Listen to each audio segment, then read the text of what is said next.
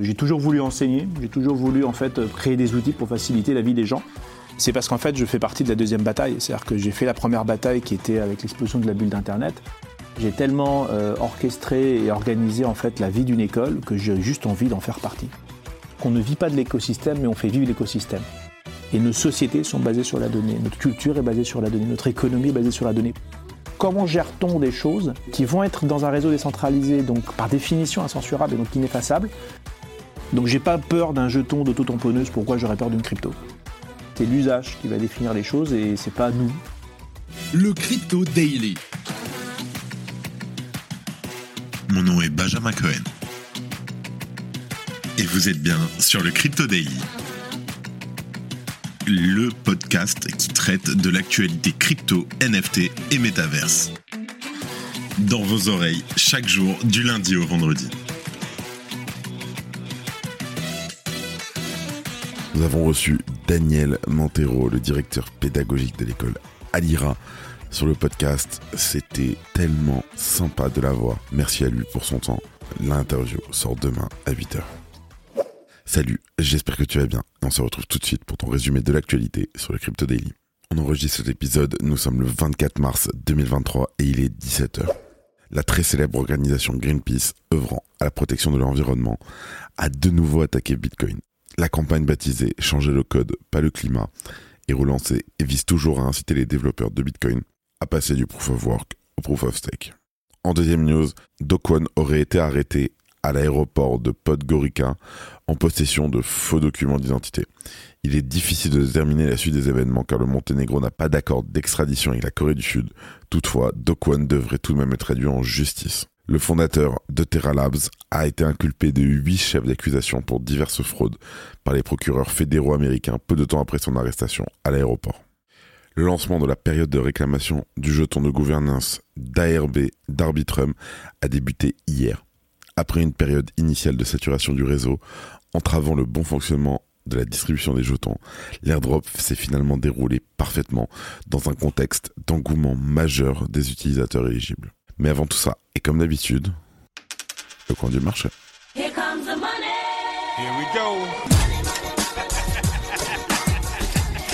Alors, on a une journée rouge, Bitcoin moins 2% à 28 000 dollars, l'Ether, moins 4% à 1770 dollars. Le BNB qui suit, moins 3%. Le XRP, moins 5. Cardano, moins 5. Polygon, moins 6. Solana, pareil. Par contre, il faut noter que l'Arbitrum est en hausse de 3% à 1,37 dollars. Let's go, on passe aux news. Et on commence par Greenpeace. Ce n'est plus une surprise, Greenpeace n'adhère pas au Proof of Work. L'organisation environnementale l'a démontré une nouvelle fois ce jeudi 23 mars à travers une nouvelle œuvre d'art mettant en évidence l'impact du protocole de Bitcoin sur le climat. Pour ce faire, Greenpeace est associé à l'activiste artistique Benjamin Von Wang. Celui-ci a construit un crâne de 3,3 mètres de haut, baptisé Skull of Satoshi, arborant le logo de Bitcoin et des Laser Eyes, un même populaire au sein de la communauté. Il semblerait que le crâne soit fait à partir de déchets électroniques recyclés. Il est également surmonté de cheminées de centrales nucléaires fumantes, symbolisant certainement la pollution associée à la consommation énergétique de Bitcoin et des machines de minage. L'œuvre est clairement une attaque contre le proof of work et les adeptes de Bitcoin. Toutefois, le résultat a été quelque peu inattendu puisque de nombreux membres de la communauté ont exprimé leur admiration pour l'œuvre d'art, certains l'adoptant déjà comme une nouvelle mascotte, à l'instar de Will Foxley, directeur de la stratégie de Compass Mining, ou encore Nick Carter, cofondateur de Coinmetrics. Moi, je le trouve vraiment stylé. La campagne de Greenpeace a été lancée il y a plus d'un an aux côtés d'autres organisations de défense du climat. Elle réunit également des personnalités de l'écosystème Web3 et notamment le cofondateur de Ripple, Chris Larsen. Celle-ci est baptisée Changer le code, pas le climat et vise à faire pression sur les développeurs de Bitcoin, les mineurs et le gouvernement pour faire passer Bitcoin de la preuve de travail à la preuve d'enjeu.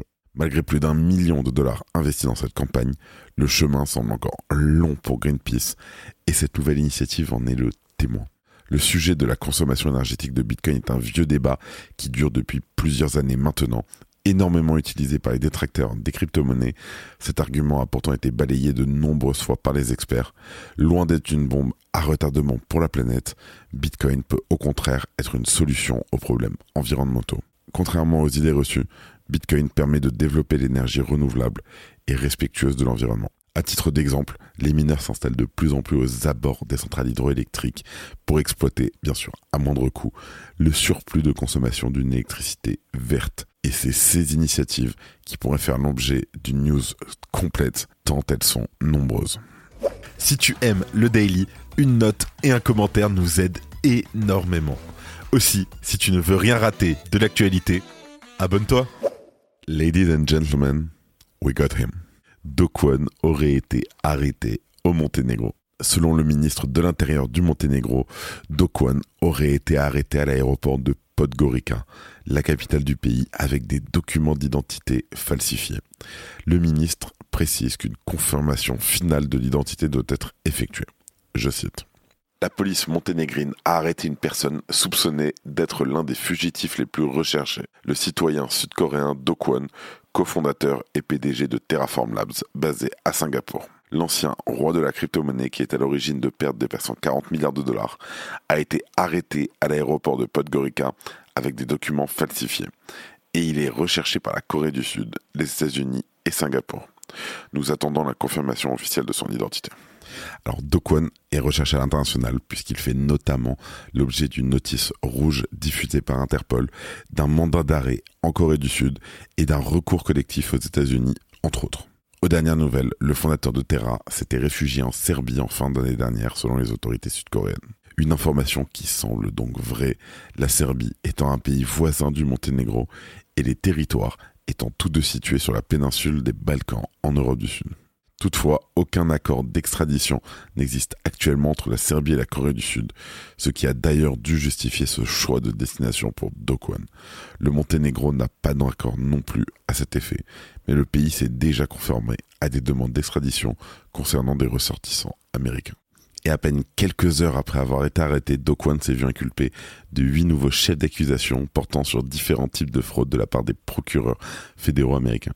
Ces poursuites viennent s'ajouter aux poursuites civiles de la SEC, déjà portées à son encontre précédemment. Selon la nouvelle plainte déposée à son encontre, le fondateur de Terraform Labs est accusé, entre autres, d'avoir fait des déclarations trompeuses durant plusieurs années concernant Terra.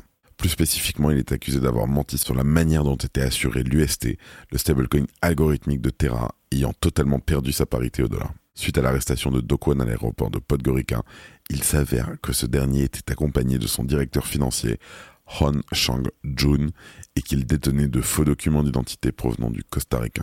Selon un journal local, le Monténégro pourrait poursuivre Dokwon pour utilisation de documents falsifiés, ce qui est passible d'une peine d'emprisonnement de 3 ans sur le territoire.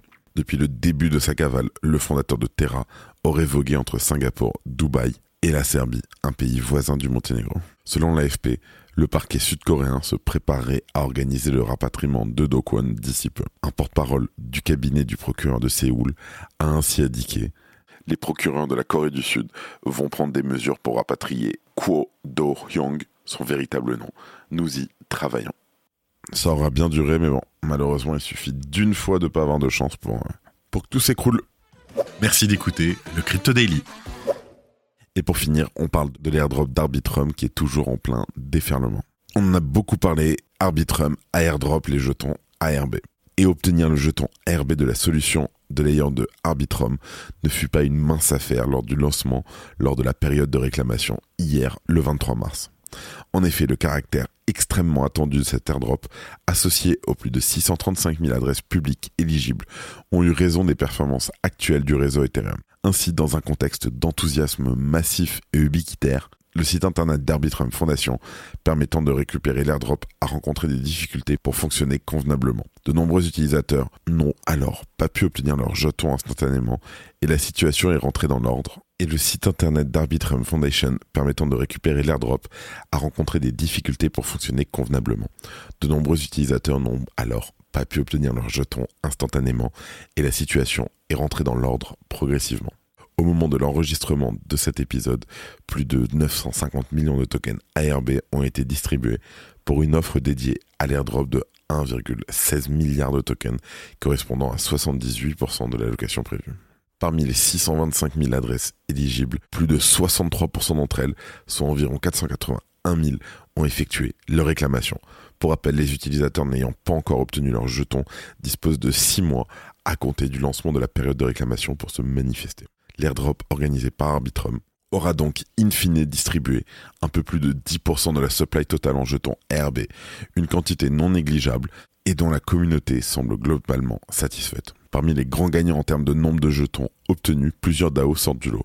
Treasure DAO avec 8 millions de jetons, GMX pareil avec 8 millions de jetons et Uniswap avec 4,3 millions de jetons. L'utilisation de ces jetons par les DAO reste à déterminer, ces derniers pouvant être dumpés, conservés en trésorerie, voire utilisés à des fins de gouvernance ou encore de staking, dès lors que les séquences seront décentralisées dans le futur.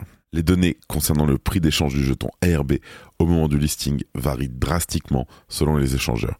En utilisant les données de CoinGecko, on retrouve un point plus haut à 8,5 dollars précédant une chute brutale ramenant le cours du ARB à 1 dollar environ. Quelques rares chanceux ont ainsi pu vendre immédiatement leurs jetons à un prix dingue. Notons qu'un unique utilisateur a pu vendre ses jetons ARB au prix de 10,29 dollars en utilisant la poule ARB USDC sur Uniswap. Depuis, le jeton évolue dans une fourchette comprise entre 1,10 et 1,60, ce qui est déjà honorable, trouvant ainsi une certaine stabilité. Un tel prix unitaire correspond à une capitalisation totale diluée de 11 à 16 milliards de dollars, qui est très très beau. Et surtout, c'est en accord avec l'activité réelle sur Arbitrum. La solution de Layer 2 Arbitrum utilisant les preuves de fraude dans le cadre de la technologie des optimistic rollup a donc fait la une des informations dans l'univers de la blockchain ces derniers jours. Arbitrum One est actuellement la solution de seconde couche détenant la plus grande TVL avec environ 6,1 milliards de dollars. Le lancement du token ARB sera sans nul doute bénéfique à l'évolution future d'Arbitrum, plus particulièrement vis-à-vis -vis de la gouvernance qui tendra à se décentraliser progressivement. On va suivre ce qui se passe, mais bravo à tous ceux qui ont fait un petit peu d'argent. On remercie Bean Crypto de sponsoriser ce podcast. Annonce importante. On prend des vacances. Il n'y aura pas de podcast la semaine prochaine. Mais ne vous inquiétez pas, la newsletter sera toujours là. Vous pouvez vous inscrire sur lecryptodaily.fr. Comme chaque semaine qui se termine, je tiens à remercier une nouvelle fois toute l'équipe Le Crypto Daily. Merci à Simon, à Gabriel et à Oscar. Pensez à vous abonner pour ne pas rater le suivant, quelle que soit d'ailleurs l'application que vous utilisez pour m'écouter. Rendez-vous aussi sur Twitter et LinkedIn pour d'autres contenus d'actualité exclusifs. Je crois que j'ai tout dit, faites attention à vous, et moi je vous dis à lundi. C'était Benjamin pour le Crypto Daily. Merci et à très vite.